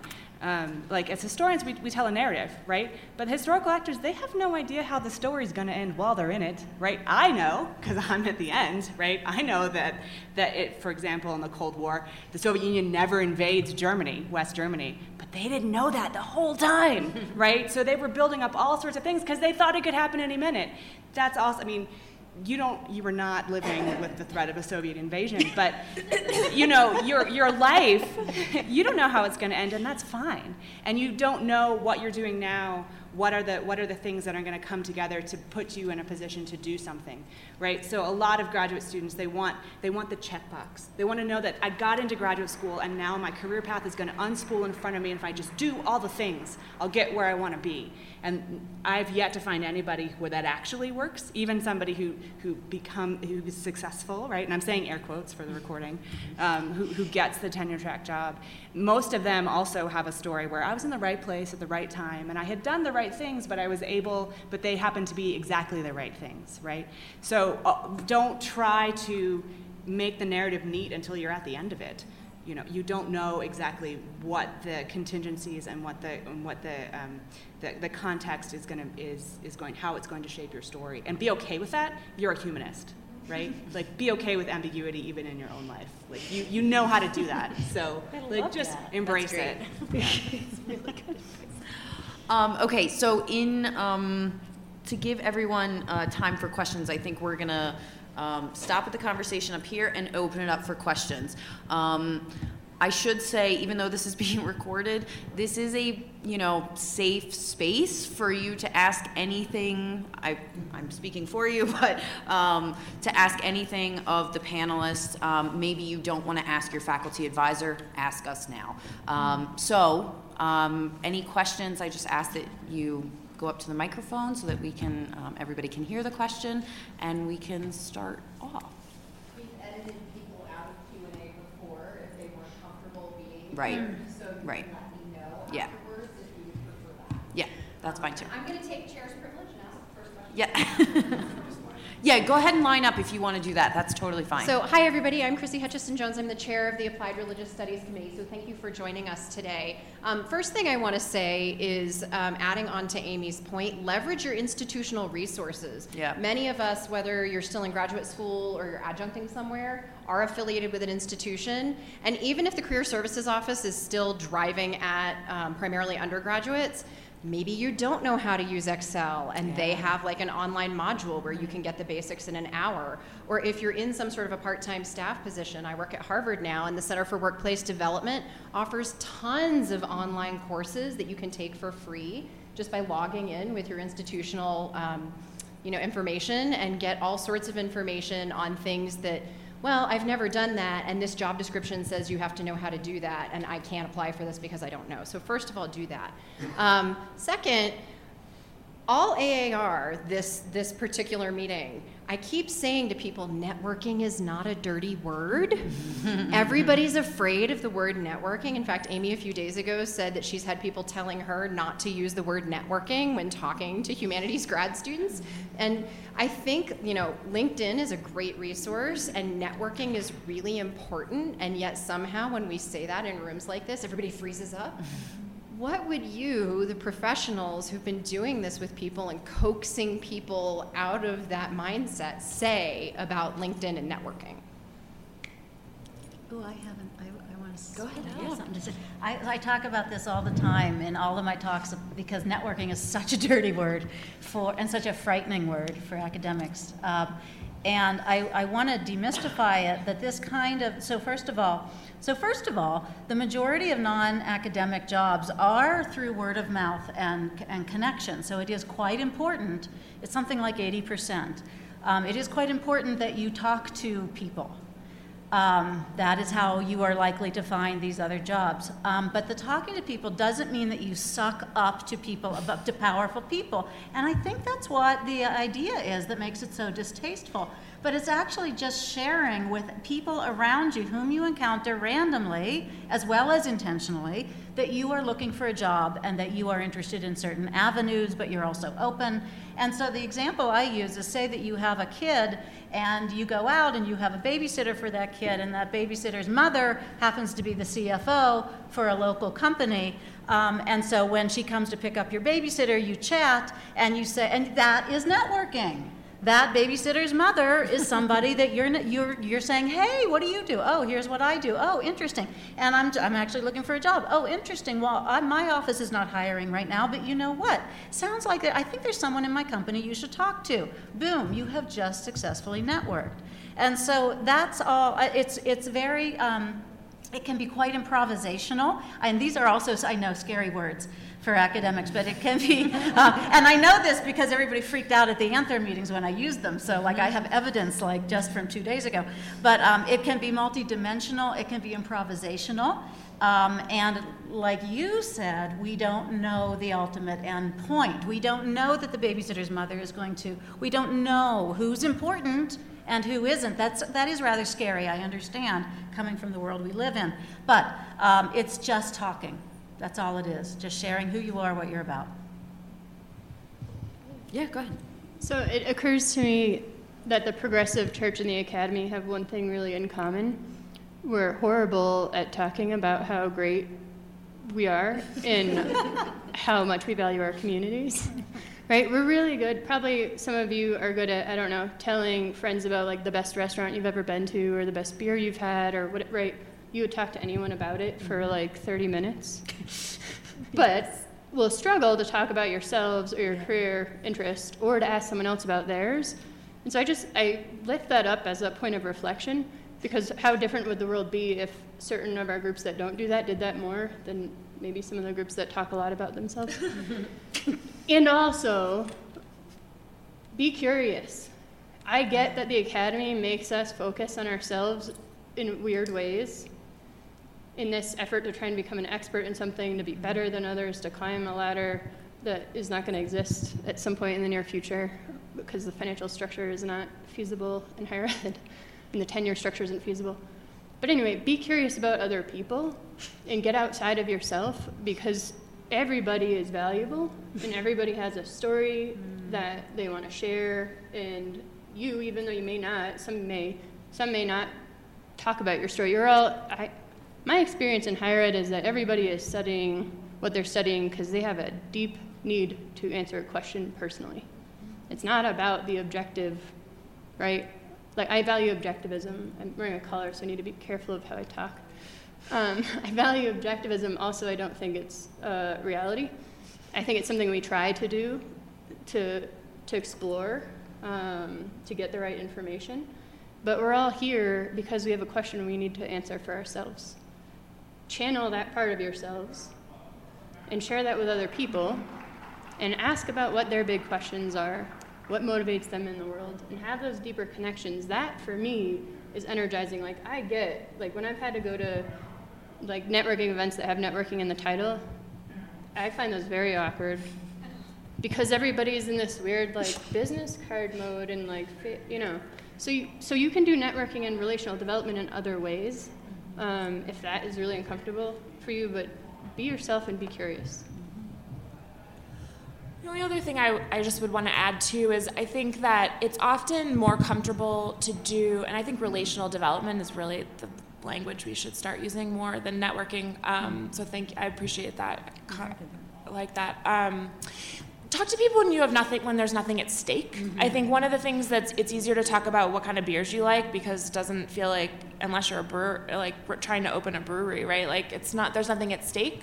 Um, I think it's very uncomfortable to talk to people about job search when you're on the job search. It's much less um, uncom- it's much you know more comfortable when when you're not looking for a particular job, so that you're just being curious, right? You're just human to human, sitting down trying to learn about what other people do and how they spend their time and what makes them excited and what makes them angry and what works and what doesn't work, right? Um, so trying to encourage your, trying to encourage yourself or your students to do the work when they're not when there's you know they're not in the sort of frantic mode of I need a job. Um, I think it it just loosens loosens up um, the introverts and I think it just sort of makes makes things a little bit calmer. I would add just one quick thing, which is all of this is right. But remember, a lot of the other thing that makes networking so scary is it sounds like you're asking somebody else for a favor, right? But remember that actually you're help, you could be helping them too. I mm-hmm. get asked to do informational interviews about you know the work that I do, and yes, I'm helping that person by telling them about you know what I how what my job is like and how I got it. But I, they're also helping me because I'm learning about a smart, talented person who who you know in two months or two years or or maybe tomorrow somebody says, hey, I'm, I'm looking for something or looking. You're you are valuable um, as Sarah just said. So remember that you're bringing something. I'm learning about you at the very least, but it's also you might be able to recommend something to me that I haven't heard about. You know things that I don't, even even if it looks like, and I'm saying that as if you're interviewing me, but like the person you're interviewing knows things, you know things that they don't. So remember that. It, it's actually much, it's less of a hierarchical uh, interaction than I think we make it out to be. Hi, uh, my name is Shelby, and I have no institution on my name badge. It just says, my name because I'm not yet a graduate student. I'm just a theology nerd who's here for fun. And so, my question is probably appropriately, we've heard so far a lot about people who are in the process and then pivoting and, and teaching themselves to remove some sort of stigma that has been placed on them as they're in the process and, and this idea of I'm in it now I, I can pivot my, my imagination well I, what would you maybe say to someone who's from the outside and not yet starting the process and already excited about the idea of about an applied religious studies career I'm, I'm so excited that this is on uh, so much of the program booklet because this has put words to something I didn't know had words. And as someone who has had uh, experience in both the higher ed space and also the tech space. I'm also from Denver. There's a, a lot of big tech presence here, and it's all about innovation and entrepreneurial mindset and how can we make things new and different. Um, and I, have I've always known that I've wanted to cons- continue my study within religious studies because I have deep personal questions and I find them very relevant to the world outside of the academy. Not that that's not an option, but my question, I suppose, is how might your advice or counsel differ? And maybe it doesn't, but to someone who's not yet in the process and, and looking to hopefully continue my studies, but you know, with the with the mindset that I, I already might be interested in forming that experience toward the goal of something not necessarily within the academy. Hopefully that question made sense. Yeah? Just go. Okay. That's my main advice. Go and keep, as we've been talking about agency, keep the agency you have already, right? So I don't know all of our ages, but the academy is changing, right? It's very slow. But there are more and more people coming into the academy as students who are already thinking differently about why they're there. I think some of what we're highlighting is to your question is so you may be here and the people you're encountering in the academy may be somewhere else and here's why so that you can see what's happening and not be derailed or um, disappointed. Right? There are some great resources, and there are some, some old thinking that's that won't serve you there. And if you know what that is, then you'll know how to navigate it. But keep going. I'd use your time here to sound out where you might want to pursue your graduate study. You know, when you're talking to people, do you meet somebody who takes graduate students who you're like, I could, I could, I get that, they get me. I could work with them. Mm-hmm. Or you, you meet some graduate students who seem really happy and the kind of people you want to be. Then f- what are they doing? How did they get there? Like use that, use your time here to think about how you could use your agency to get where you want to be. See see it always as graduate school is something that you're doing for you, not you're, you're not trying to form yourself into something else to serve graduate school. And if I could, I would also add, consider funding any graduate program that you go into, make sure it's paid for. Um, and if it's not, think, really think about if you want to spend that money. Um, you know, my master's program was not covered, and I paid out of pocket for that. Um, my PhD was covered, which was great, and then I got tuition remission, which was great.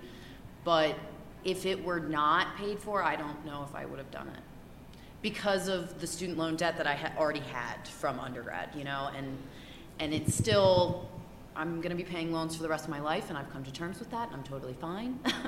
but I would just, if you're not if you're not totally sure, just consider the funding, um, just as a practical sort of consideration um, for all of these questions. Can I, I want to just build a little bit Yeah. on that. It's so important that, um, first of all, some, so don't, I mean, my, my advice that I give in general is don't go if you're not funded. Yeah. But also, um, do understand that what the departments call full funding uh, the maximal funding package that they have for any graduate student may not be remotely adequate No. to cover your full living expenses, especially if it's in the Bay Area or New York City or something like that. And so, and they, the, the professors are not in the business of caring about that. They, they, they just don't. And I'm speaking as a former professor who used to hand out packages and they weren't enough. But that wasn't like, it was like, well, that's our full funding package, so congratulations. Yeah. Uh, and uh, the fact that you can't live on it is not my problem. And so, um, just uh, really to do uh, look at the at the amount you're getting per year, the number of years that it's covered, the cost of living in the area, whether you have any dependents who are you know or health issues, and um, and do educate yourself about grad, graduate school debt because um, I ended up doing a, a, a thing, a, a crowdsource uh, survey about three years ago, four years ago now, on PhD debt, and there were many, many people who came out of PhD programs with six-figure, like 100, 200,000, 300, even $300,000 debt, and they were hu- in the humanities. So um, it's a serious matter. And I'm glad you're here. The fact that you're here is really cool, that you're asking these questions Yes. now and not later.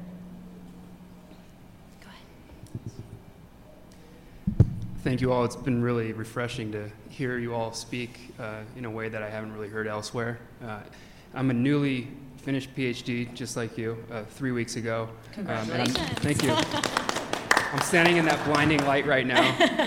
Truly, I might still be in the tunnel. I don't know. Um, but so I'm on a one-year contract. You know, there was all that urgency to get a job, um, and so now I'm in that position. But it's a one-year contract, and so I haven't.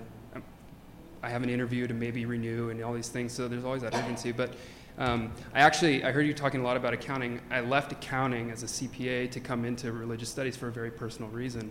And as I find myself coming out of this to teach and wondering, like, am I really? Is this really where I want to be? Um, I'm I'm struggling with, and I'm sure this is more a, a broader question of like, now that I have the PhD, I'm finding it sometimes as I'm reaching out to other opportunities, uh, I don't know quite what to do with it on my resume and how it blends with this previous experience, or or what even I guess what to do if you're looking outside of academia. How do you, what do you know? People see the PhD and they're like, what the heck is that? You know, you should be doing something else, or you get this feeling like you should be somewhere else. Um, I think that comes on my end and their end uh, in a way. So I'm wondering how you, I don't want to say market that, but how you put that into the conversation and kind of um, work with talking to employers, potential employers about what you did, why you did it, and um, yeah, so th- that makes sense. I think this is a great question. I'm so glad you asked it. Um, primarily because we've just, I've had conversations at Temple about where do you put your education on your resume? Um, now that we're dealing with resumes and not CVs, um, where does your education go? So I would love to hear, speaking to his question as well as that just very practical, where should the PhD go on your resume? Go ahead. Sometimes Really? I have to. Uh, I would, Leave it off. yeah, I would, Yeah, I, I wouldn't leave it off. I'm not a career counselor, so this is why I think just that's figure why out they're employers. reti- why I'm having some reticence here. Yeah. um, because I, because I don't I don't do- give that kind of advice. But I would say don't leave it off is what I've heard from actual career counselors. I'm going to repeat yes. that. Um, but you you even though you're questioning about what you're doing with your life going forward, you have things that interest you and things that compel you and reasons that you got the PhD. So remember that the cover letter is a story. So maybe focus more on the cover letter than the than the resume. I mean, I hope somebody has thoughts about the resume, but um, the cover letter is your chance to tell your story. And your previous experience gives you certain skills, and your PhD gives you a certain certain something else. So argue for them why those together make you really unique and why you're good for that thing that you're applying for. Does that? Yeah. I hope that is helpful. Yeah, I think that, that takes, that's where the reflection kind of comes in, sitting with that. I think there's a, I haven't researched this, but I think there's a big myth around whether people want to hire people with advanced degrees. The myth part is how we're interpreting that.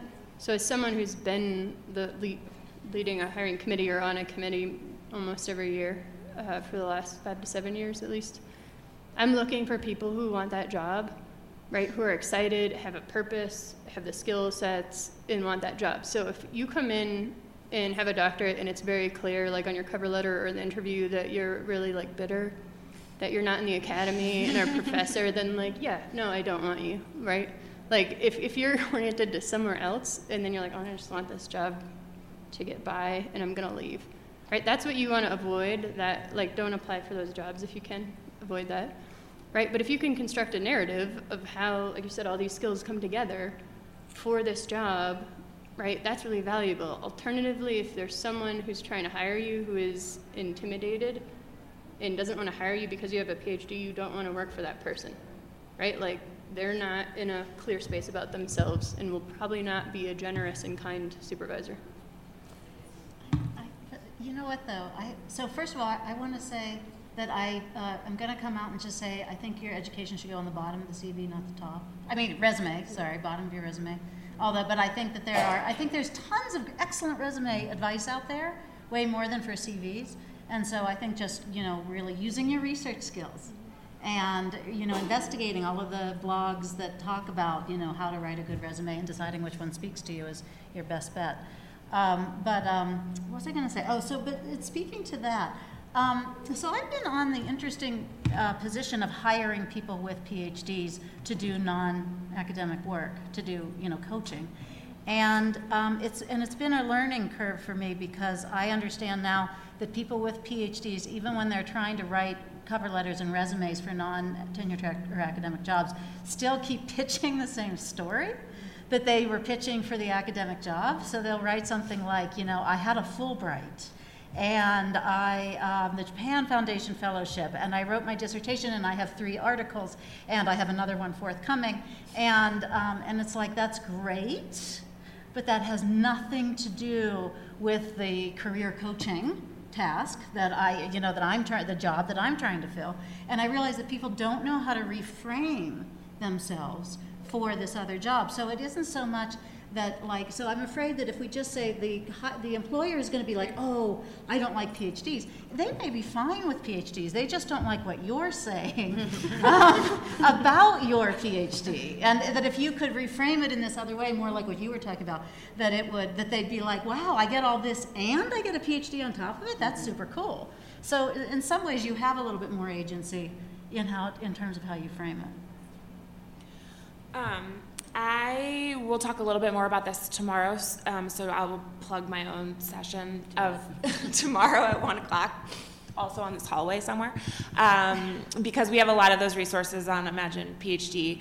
Um, so it's a great place to look at a lot of different examples of resumes of people who have PhDs, resumes and cover letters, um, just to get a sense. Again, I think you have to figure out what works best for the story you're telling to get the very particular job that you're trying to get, right? There's also this myth because a CV is just a CV and you can send it to the 400 jobs you won't get, um, 400 tenure track jobs you won't get. Um, a resume you cannot, right? You need to write, uh, you need to write a different resume for every job that you're trying to get, different cover letter. Um, and so you have to figure out what that story is, what that narrative is. And again, I think this is a reason that humanities students um, in particular can be so good at this, right? Because we are, um, so many of us, um, scholars of narrative and thinking about how we create different kinds of narratives. Um, so you have to figure out what your story is. But Imagine PhD is really useful insofar as we have a lot of different examples of these materials that are specifically created with the PhD experience in mind um, for you to just get a sense of different potential options to create your own. And I would also just add um, learn the language of the job you're applying for, which Imagine PhD is very good at helping you do. Um, by looking at hundreds of job descriptions or in that field, you learn the language, you, you learn those keywords that you should, yeah. you should then use in a resume or a cover letter. So I would just add that. Yeah. Hi, my name is Brian. Thank you all so much. This is a really great uh, session today. Um, I'm in my sixth year of teaching full time at a Quaker boarding school, a secondary school, in a religion department of four. Um, and I get to teach uh, religion and sexuality, liberation theology, Hinduism, Buddhism, and Islam. It's uh, fabulous. It's wonderful. And I feel like I have this little secret that I want to share with the world that if you can get that uh, ego identity stuff out of the way, uh, secondary school teaching um, can be a really great way to take what we've been trained in. And, and my students, you know, um, are really bright and accessible. So the National Association of Independent Schools has a job board. Um, and so, um, and it might be that we have to push our way in right? Um, that these schools don't always know that they need religious studies um, scholars uh, on their faculty. Um, so maybe clamoring on some doors. Um, and my sister uh, is trained as an anthropologist um, in African studies, but she's a PhD student um, at London School of Economics. Um, and just being in a different kind of community, um, doing development work rather than uh, cultural studies work, where she's trained, has opened up so many doors and has been really um, wonderful for her. my question for the panel, though, is I've been really inspired by, I, have only uh, recently discovered it in the past few months this fire movement. Do folks know what this is? It's like a community of millennials online that are all trying to retire by like their mid 50s or end of their 40s or something. And so they're like living communally, yes. they're not driving their cars, they're just funneling their money away. And um, what they brag about is how their quality of life is so much slower, like the slow food movement. They're able to spend more time with their families. Um, many of us who are doing these long commutes or you know contingent faculty piecing it together uh, don't get to spend time with our families and we're losing sleep and we're um, really stressed out and so I, I wanted to hear if there were some kind of rubrics that maybe you all have come across or that you've used for yourselves that if you do have that small business on the side and you know you're trying to be in the market and just stitching so many things together that you kind of mm-hmm. say this isn't worth it that, that I gotta cut that out. What, where, how do we make that discernment? You know. It's a really difficult question. I, I have well, this isn't speaking directly. I don't know if this is speaking directly or not, but but this is what popped in my mind. Um, I when I was a department head and I was utterly miserable and I was crying all the time um, at the University of Illinois. And um, just, I would cry in the car to school, I would cry in the car home from school. I mean, I was a mess. And, um, and, and at one point, I, I, had two small children at home, and, um, and it was the day before Valentine's Day. And, um, and I remembered the night before Valentine's Day that we had this family tradition that uh, my kids would get this special home, little homemade Valentine on the morning when they woke up with their breakfast.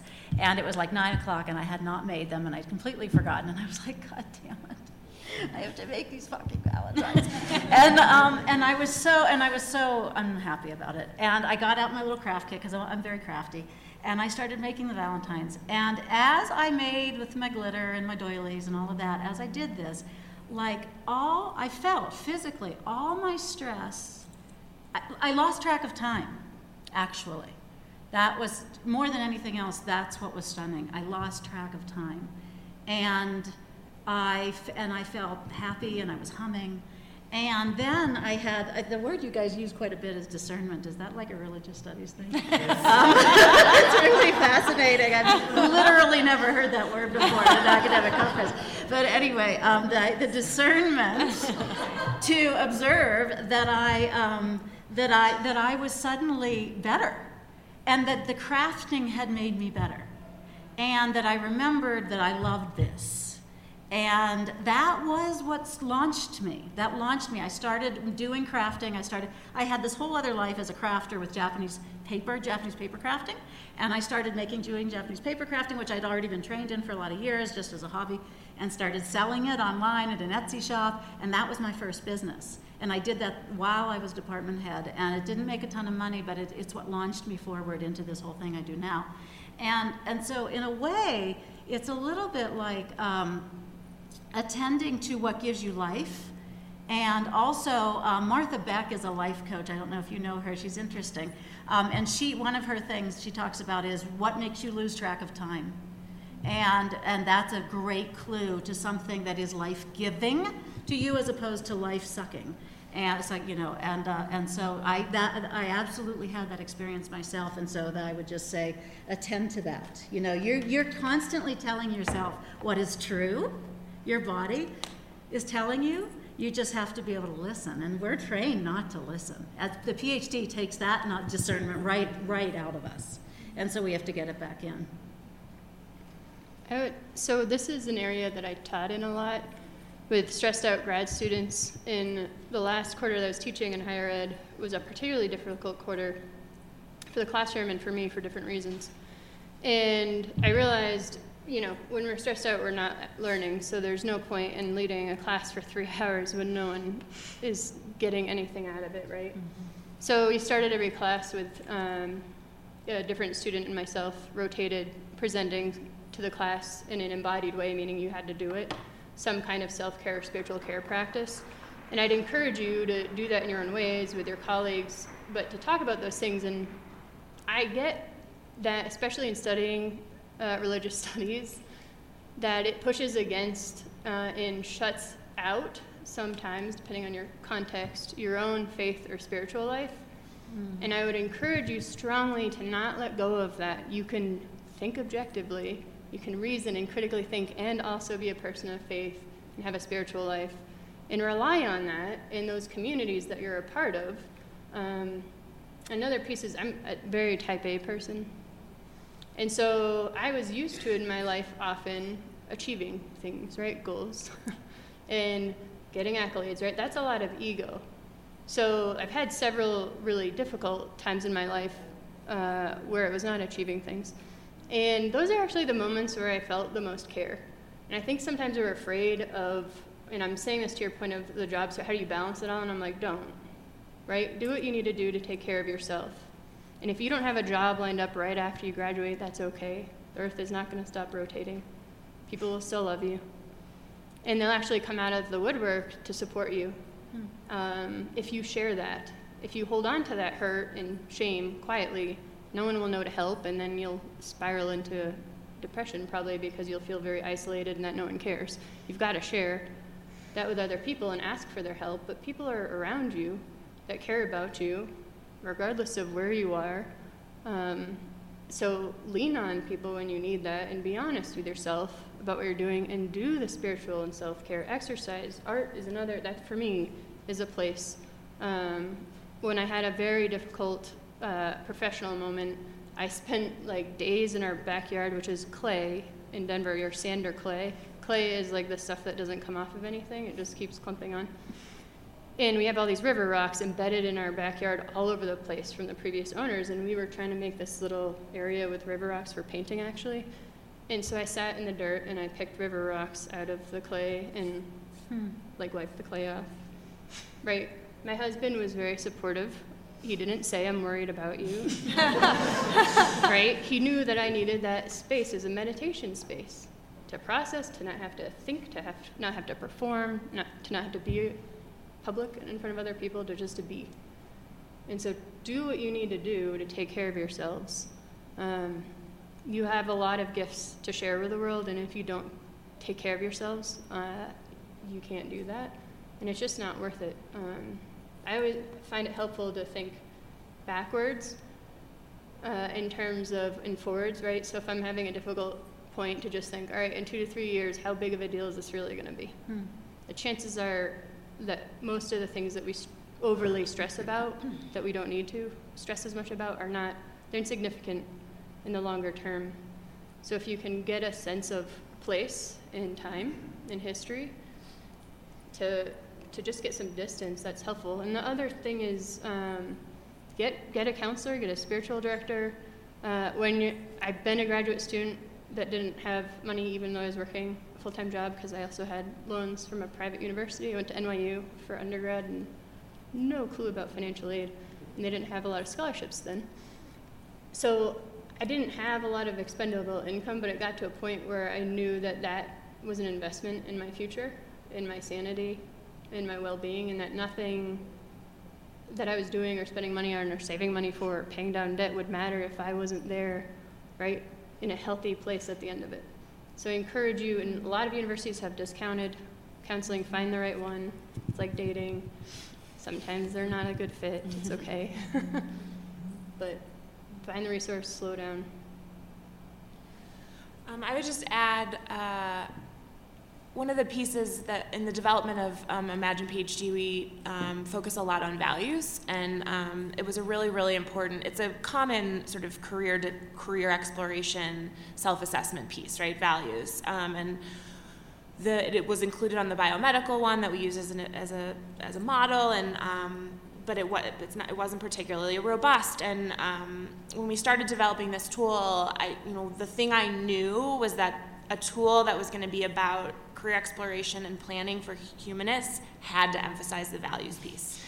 And I fought for it, right? I just sort of said, there, this has to be central to this tool because one of the things that's the hardest to give up, or that feels like is going to be the hardest to give up, is this notion that if I leave the academy, right, I'm abandoning everything I stand for. Um, and so we really spent a lot of time thinking about how to make sure that this values assessment is um, really helpful. So it obviously is focused much more on a professional, your professional values, um, but in you know your professional values cannot be separated from your personal values. Um, and I think that um, it's a really useful it's a really useful tool. It's not a rubric but it can certainly um, it can certainly be helpful in terms of really trying to take some time to ask yourself some questions about what what's very important. Um, and the great thing about that we did with it that i think is a little bit rubric like um, is you go through and you answer sort of 40 scenario questions about what your values are and it gives you um, an overall picture of what's most important to what's least important and then it says okay, so here, here are a broad spectrum of your values, now pick five.